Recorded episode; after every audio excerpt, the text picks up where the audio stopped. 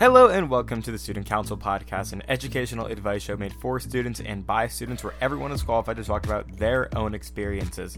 My name is Carter Dvorak, and today I am so excited to be joined by my history professor from the University of Michigan, who taught me the history of superheroes and American pop cultures, Professor Anthony Mora. Thank you for coming on the show today. I cannot wait to chat with you.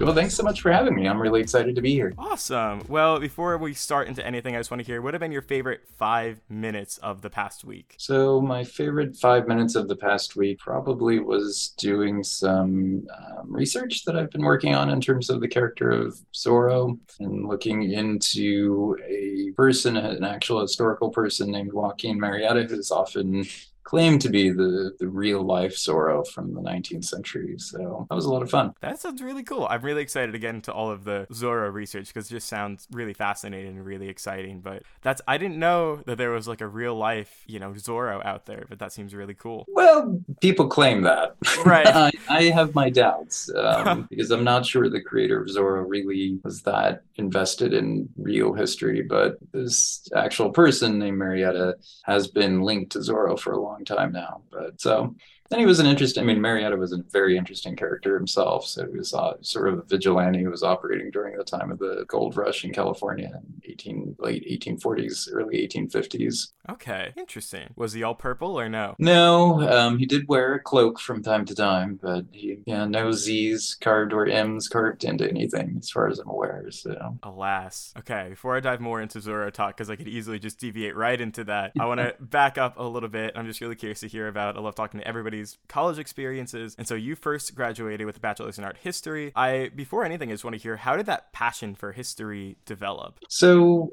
I think that I mean the story I often tell, and I've told it so many times, it's probably almost true. Um, is that I always had a pretty clear interest in history even as a kid. My parents were really interested in history, um, and growing up in New Mexico, there's a lot of it around you in terms of native cultures, the sort of long-standing um, colonization from Spain, then Mexico, then the United States. But when I was uh, somewhere around fifth or sixth grade, I read a book on the Titanic, and this was like way before the sort of big blockbuster movie on the Titanic, and even before they had found the wreckage. And after I read that, I, you know, would sort of relate to people what I had learned from that. And people were actually really interested to find out about things that I knew. And I realized, oh, actually, there's something really exciting about being able to tell people things about the past. Um, so, yeah, that was probably my first entry into history. And then I was fortunate to have some pretty good history teachers in high school, sort of continue to stoke my interests. And then when I went to the University of New Mexico, I had imagined that I would be a high school history teacher. But while I was at the university, a couple things happened. One, I learned about being able to do your own original research, going into archives, looking at documents, and that was even better than, into my mind, than reading um, history. And then the other thing was that you know the the histories that are often told about the United States lack, especially then, which was in the 1990s, lacked so many different groups. Um, and for me, especially Mexican Americans, just weren't present. And so I had a lot of questions about where they were during particular moments, especially in the 19th century. Um, and so that encouraged me or prompted me to want to find out and to do that type of research. Okay, that's really interesting. I feel like I, I even see the like the track of not only going into history to like learn, but the history to, to tell and to share those stories, which is really, really cool. And, and I think you were like a really good, I would almost say like storyteller in the way you did your lectures in the course that I got to have with you, or like you did a really great job like explaining everything in this like kind of narrative fashion, which is really awesome. And so overall, like, do you kind of like look back with like fondness of your time at University of New Mexico? I remember reading somewhere that you graduated summa cum laude, and I'm curious of kind of how did that, how'd you maintain that? I assume that didn't come like easily to you, but was that something you went in wanting, or did it kind of just were you so engaged that it happened? Um, I would say it happened. Um, I part of it was because I did major in history and I was really interested in those classes. So when you're interested in something, you tend to do better in them than if you're not. Mm-hmm. Um, I do look back fondly at the University of New Mexico it is a really unique um, college experience. Um, it's a big state university, of course, that serves a state that a lot of people don't know a lot about. Um, so it's New Mexico is a non non white majority state, so it's incredibly diverse. Um, the student body then, and I think it's still true, was non traditional students. So the average age of undergraduates when I was there was 28. Um, oh, wow. So it wasn't a very typical sort of um, age cohort to be part of. I was, you know, what would be typically the age cohort, but um, a lot of my peers in class weren't. And so that made for a really different set of um, discussions in class, um, a really different set of dynamics of people bringing a lot of life experiences into the classroom. So, you know, I have a lot of positive, and I had really great professors at uh, New Mexico as well, especially in the history department. Um, so I thought it was fantastic. You know, the other thing was that I had to work when I was an undergraduate. So um, I was working part time, um, sometimes full time, often full time actually. So that was pretty exhausting. So that also made the experience probably not very typical for most um, most college students. But yeah yeah. Did you find work like with the university or was it more off university, just kind of working in other spaces? No, I worked in other spaces. So I worked mostly in clerical jobs. Um, so I worked for a while at a psychiatric hospital. Hmm. It was in Albuquerque. And then my senior year, I worked at a real estate company um, that managed one of those sort of tall buildings in downtown Albuquerque. Okay, interesting. Now, after University of New Mexico, you went to Notre Dame for a PhD, which I was kind of surprised because my like Michigan rivalry senses were tingling. um, but I'm curious, how did that college experience differ, both like you know going to a different school and also getting a PhD versus a Bachelor of Arts? Well, Notre Dame was, I mean, so incredibly different than New Mexico. So going from a big state university to a small private liberal arts college um, was incredibly different.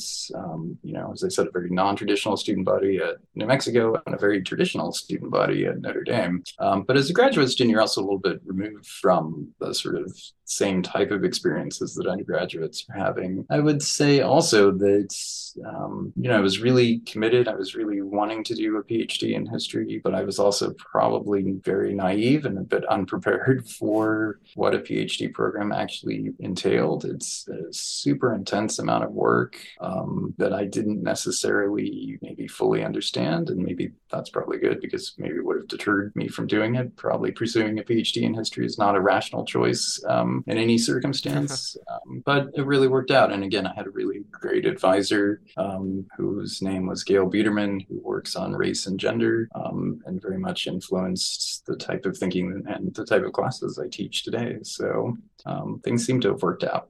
That's really good that they seem to have worked out. I'm curious what then, even going from Notre Dame to Michigan, do you feel any rivalry? But beyond that, like what kind of led you then to going to University of Michigan and kind of how did that differ from when you first went to Texas A&M? So yeah, thanks. My first job was at Texas A&M University, um, which was again back to another big, large state university. It's a flagship university for Texas. Um, I had really good colleagues there, good experiences there. Um, but when the job at Michigan came up, I applied for it because, of course, Michigan is such an amazing place, and the history department in particular is one of the highest ranked in the nation. So I, I mean, I enjoyed my time at A and M, but I definitely hoped to come and was very happy to come to Michigan. Um, in terms of rivalry, well, I mean, Michigan does pay my salary, so I think my loyalty will always go there um, over, you know, my alma mater. No offense, Notre Dame, but there is a financial stake I have in Michigan now, so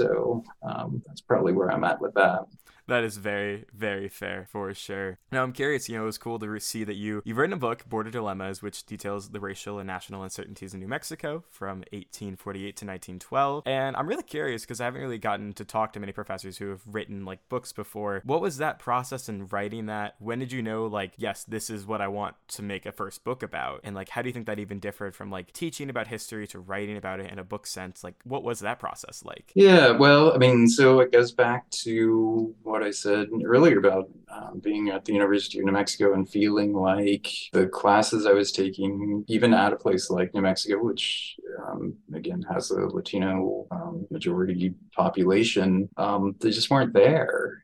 Um, and especially in the 19th century. So, you know, even in, you know, very thoughtful classes about US history like the US Survey, it would come time to talk about the US Mexican War, which was from 1846 to 1848 which is when the United States um, basically takes what is today Texas, New Mexico, Arizona, and California. And the, the way that was often presented was, oh, the Mexican people who were living there were fine with it and just, you know, were happy to be part of the US. And that just really didn't make a lot of sense to me. I mean, just logically, that a war had happened. Suddenly they're, you know, sucked into a different nation. Um, but, you know, there just at that time had not been a lot of um, historians had really looked seriously at what Mexican people in that time period were thinking. And so I just had questions. What did they think about that? How did they feel about becoming part of the US? And as you might imagine, they had divided feelings. Some people were willing to take their chance with the US, and some people were very unhappy about being pulled into the US. Um, and that created tensions within the Mexican community about,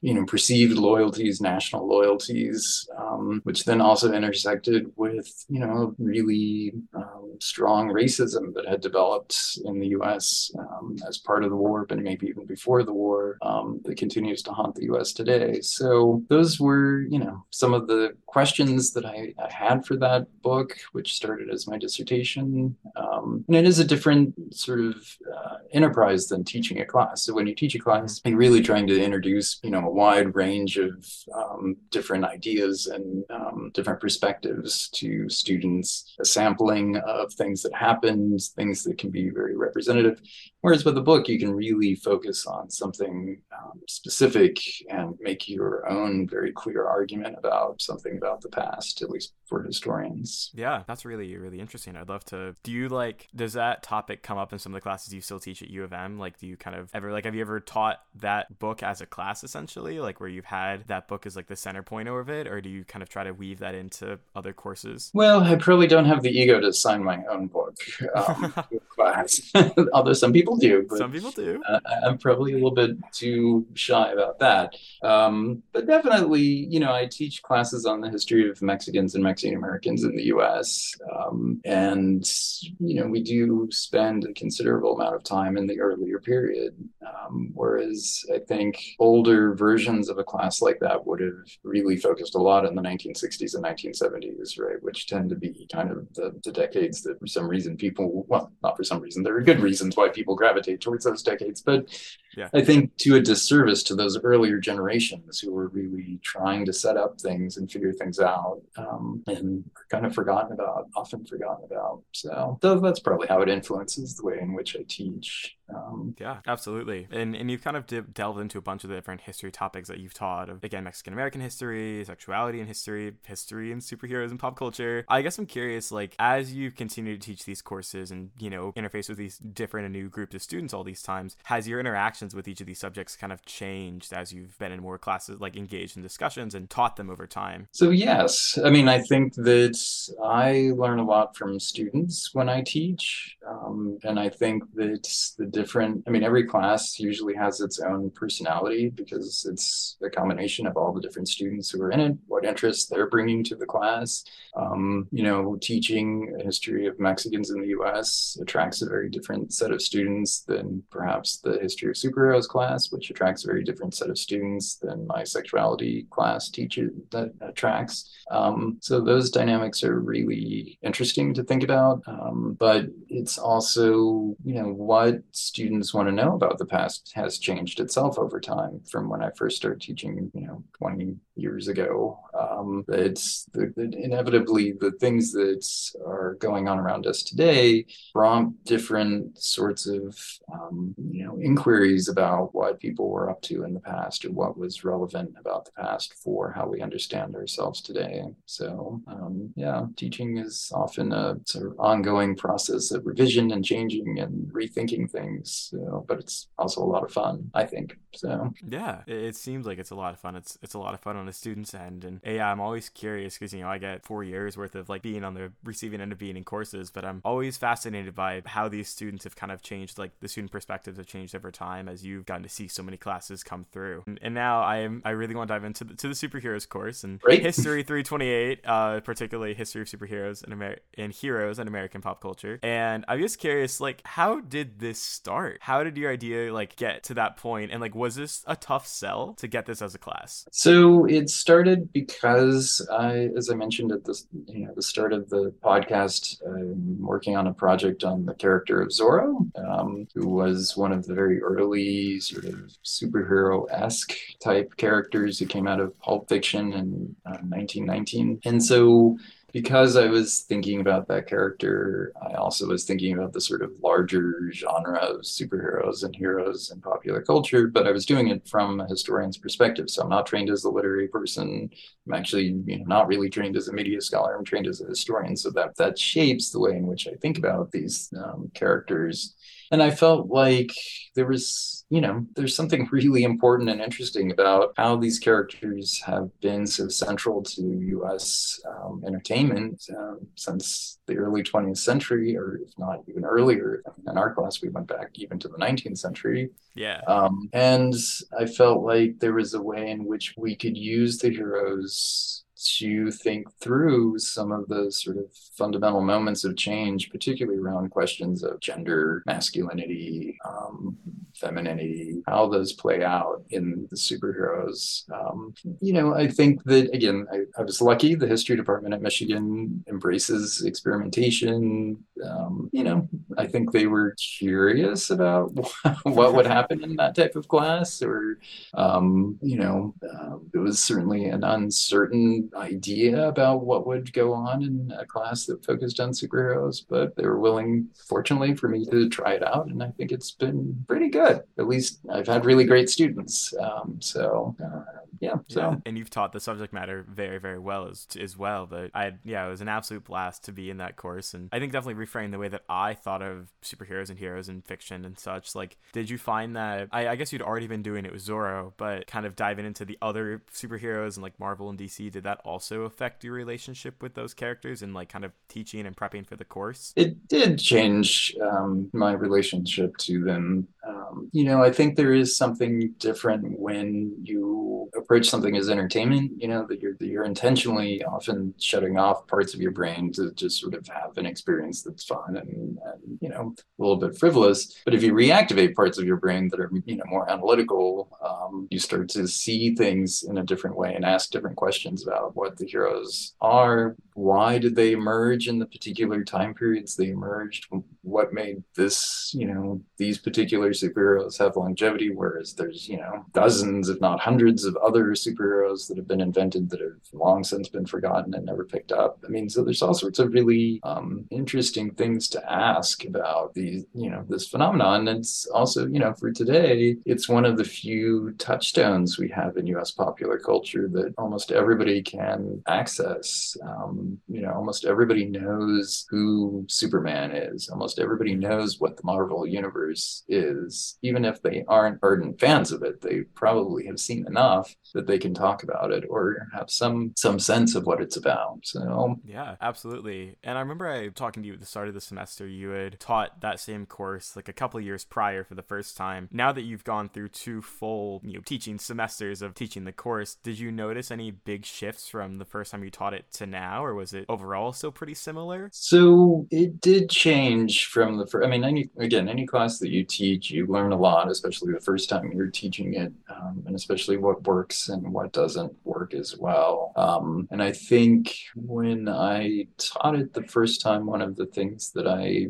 learned was um, that I had assumed a lot of people would be comic book readers, which is mm. not the case anymore.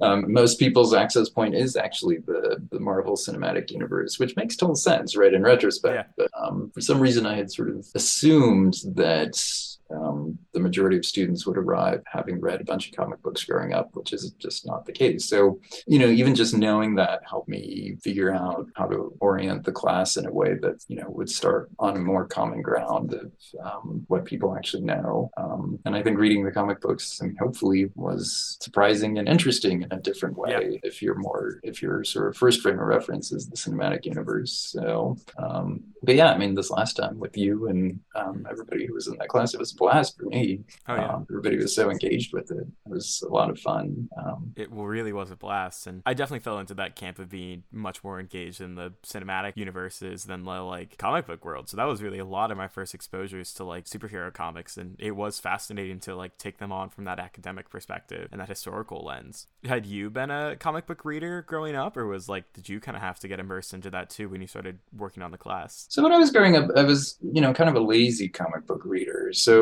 I did read comics, um, but I wasn't very um, rigorous about you know collecting them. And you know they're serialized. Mm-hmm. so you read like each issue as it comes out. And i was kind of lazy about doing that. So i would miss whole you know issues and not have any idea what was going on. But i did definitely read them when i was younger. Um, you know i was always a little bit more into the dc heroes. Sorry than the marvel ones but I, I, certainly like them all. Uh, but you know. Yeah that's very fair now, I want to loop back around to Zorro again. Yeah. And I guess I'm curious, how did Zorro stick out to you as like really wanting to lock in on this character in particular? And what was your introduction to Zorro? Did it come like almost academically first, or you growing up with those books as a kid? Or how did that start? Yeah, those are great questions. So uh, I did grow up with Zorro. Um, Zorro, for my father, was a really important character. So my father was Mexican American, my mother was Irish American.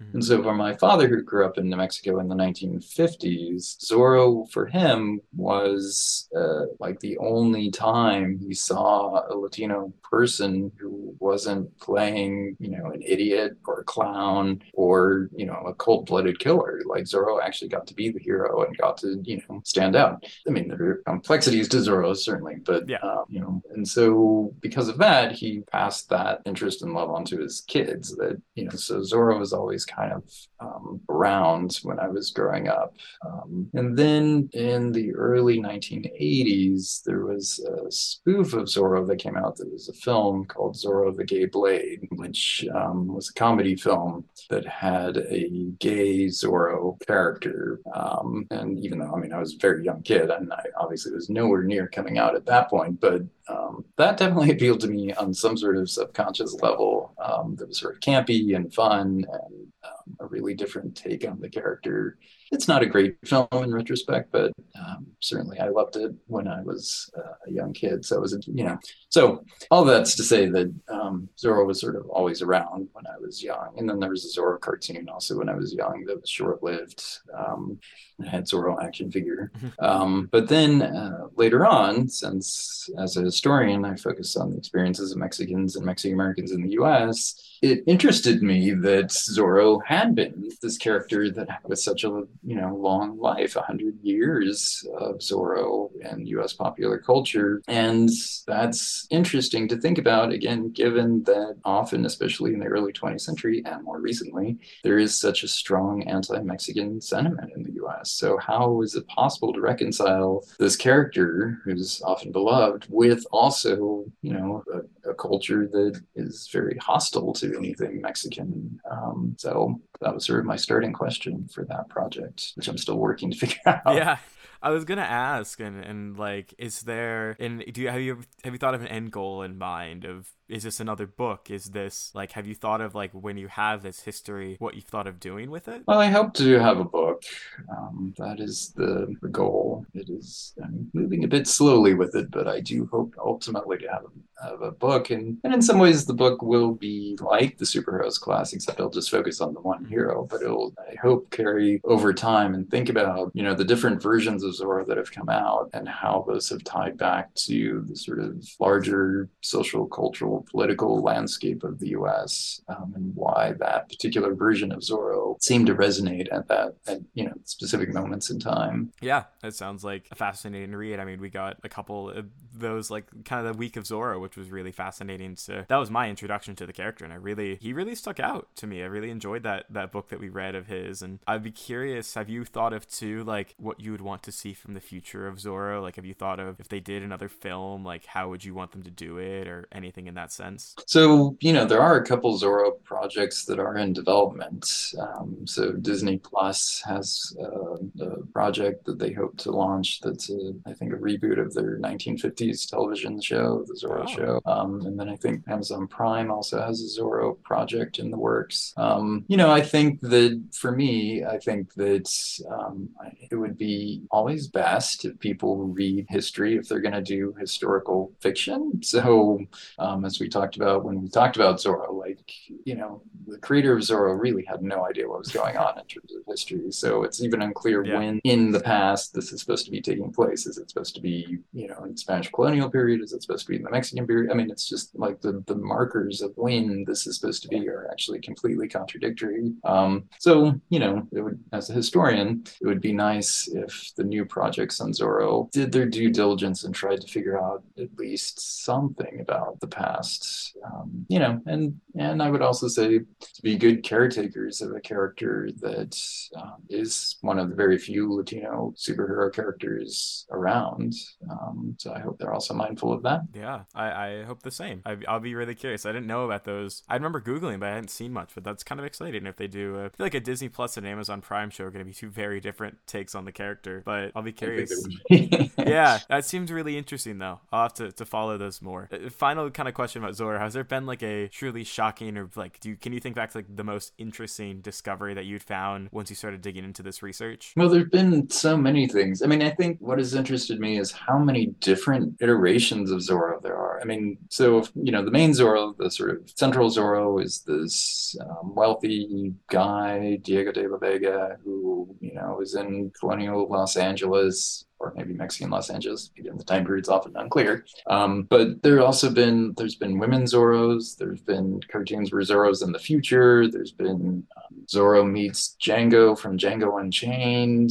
Um, Zorro meets Dracula. Zorro. I mean, like the, the, characters had this very interesting um, sort of set of um, possibilities that uh, I probably didn't. I mean, I just sort of assumed that Zorro was always you know set in a particular place with a certain you know supporting cast of characters and that was kind of it. So um, yeah that's been interesting to me. The different versions of Zorro that have come out. Yeah that is really cool. It was funny I was very mild spoilers for Ted Lasso but in the finale they had a Zorro reference and it was very satisfying to watch that especially after the class. And I texted Natasha immediately and was like ah did you see that? And it was a fun moment to like understand that little note because it's like it's one of those things like once you learn I think like once I knew about Zorro I kind of see him peeking up in little bits of pop culture more and more so it's really cool. Yeah I mean he's also interesting because he's not consistently popular right? Like yeah. he sort of has these moments where he's you know hugely popular and then he kind of falls away. I mean he never completely disappears but he you know sort of recedes and then he becomes back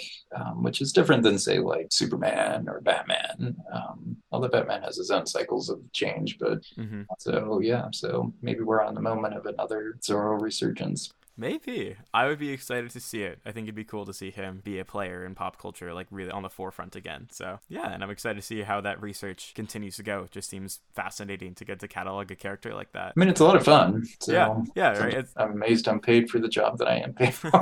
Uh, That's incredible. All right, I want to jump into a couple of fun rapid fire questions. There's a couple superhero ones in there too, but I wanted to ask them the ones I love asking everybody. First one is what is most impactful piece of advice that somebody has ever given to you? So, one one, I mean, I've gotten lots of great advice, but something that stands out to me that I often think about, at least in terms of my work life, is um, to be the colleague you want, not necessarily the colleagues you have. So, you know, to always be generous, to, you know, always do the best you can even if sometimes the people around you are a little bit frustrating. Um, so I really like that. I think that applies to a lot of situations, but I really like it in that context. That's a great piece of advice. And then the other one I love asking is do you have like an ultimate tip for somebody going into college? So, I mean, I'm not sure I have special insight, but I would say, you know, most university life is about just simply showing up. Like that gets you really far. Um, so attending class, going to lectures, just being present um, is really the thing that will help the most. Um, and university, whether at the undergraduate level or the graduate level, is just about actually sticking through it and getting finished. Um, so yeah, show up. That's a good one. That's that's a really important foundational piece of advice. I love that. Switching gears entirely, I do have a favorite superhero and also like a favorite superhero movie or something because I feel like those have been so big. So well, I'm off. I'm yeah, awfully I was, to Zorro. I was gonna say.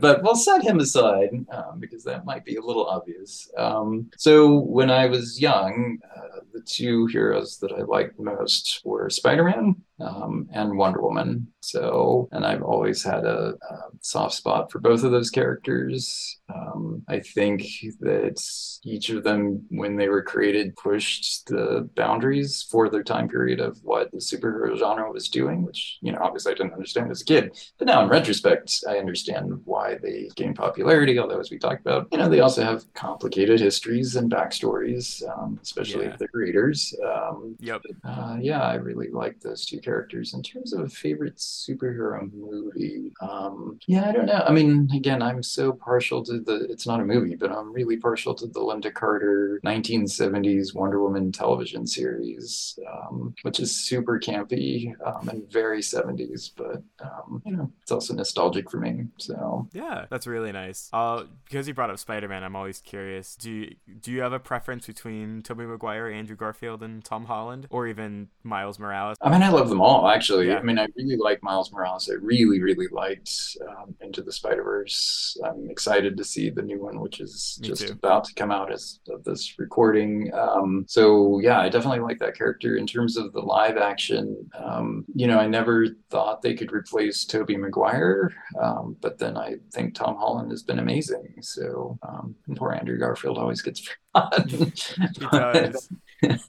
um, but yeah. you know, I think they all have been great. Actually, um, it's interesting that that character is also a very flexible character um, who can adapt to different, um, you know, different character personality traits, different personas. So yeah, I completely agree. I, I think I'm also partial to Tom Holland. I think it's the one that also I was at the like kind of the youngest age when he when his came into debut, where I was in like you know the peak of middle school, and like I think I just really clung to him because there was like I think the lowest age gap even in part where like I feel like I related to him more than I could like look and relate to like Tobey Maguire just because there was such a gap. But yeah, I do love I love all three of them, and I'm I'm glad Andrew's finally getting his. I feel like after the latest Tom Holland film, Andrew Garfield kind of came back into the spotlight a little bit. But again, they're all great iterations of the character. Yeah, and the, I mean, you know, very talented actors. I think mm-hmm. who have been cast into those roles, and each bringing their own sort of interpretation to it. Um, so yeah, you know. It's fascinating that the majority of them are British. I think that's just an right. interesting element. like playing this New York kid. Now, I want to ask about for the final project for our history class was either you could kind of kind of like what you're doing with Zorro on a much much smaller scale, kind of go back and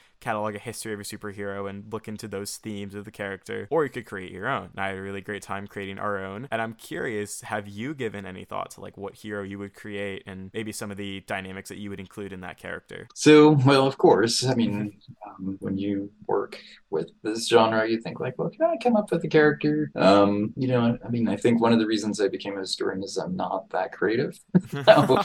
it's easier to tell stories about something that happened than to invent new stories for me. Um, but you know, I would love a character again who is um, Mexican American character who has a lot of popularity. Um, you know, I mean, as much as I love Zorro, he is a complicated um, figure that yeah. has baggage that um, is, you know, maybe could a different type of character could not have as much of. Um, you know, somebody who had the ability to make politicians be truthful would be nice. That would be cool. Yeah. Is that do, have you like explored much of like Blue Beetle? I feel like he's one of the other more prevalent like Mexican American characters that I've seen. Yeah, only very minorly.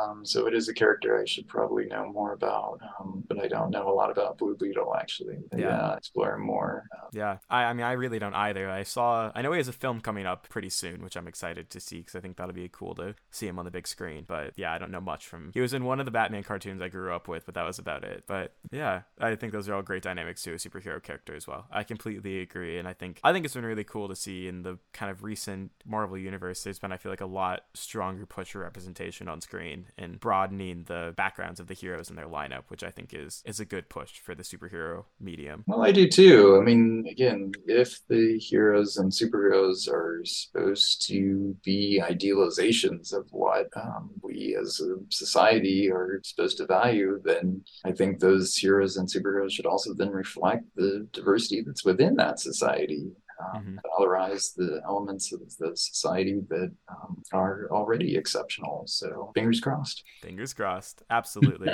the final question is what song would you add to a school survival playlist? Yeah, that's a hard one because, again, I'm fairly far removed now from the age in which that you know in which I would be a student. But um, you know, I I would say "Take Your Mama Out" by the Scissor Sisters would be a fun song. Um, okay. I think that could live through. Um, even though it's it's actually probably almost 20 years old now, but still, um, that would be what I'd recommend. Awesome. I can't say that I have listened to that song, so I'll be excited to listen to it, and I'll throw it on the playlist for sure.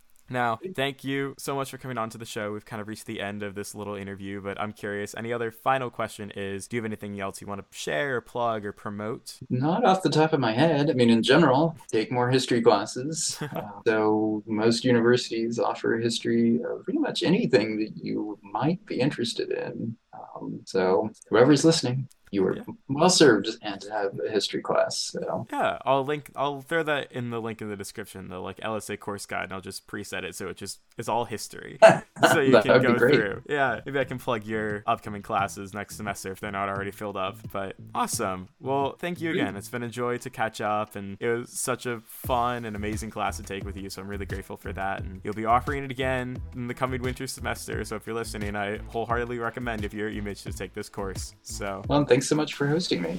This has been great. Awesome. Thank you. And thank you, listener, for listening to another episode of the Student Counsel. My name is Carter Dvorak. That is Professor Anthony Mora. I am so grateful for you to listen. If you want to find us, our Instagram is at StucoPod and our email is StucoPod at gmail.com. Wishing you the best of luck and the best of times in all of your educational endeavors. The Student Counsel is adjourned.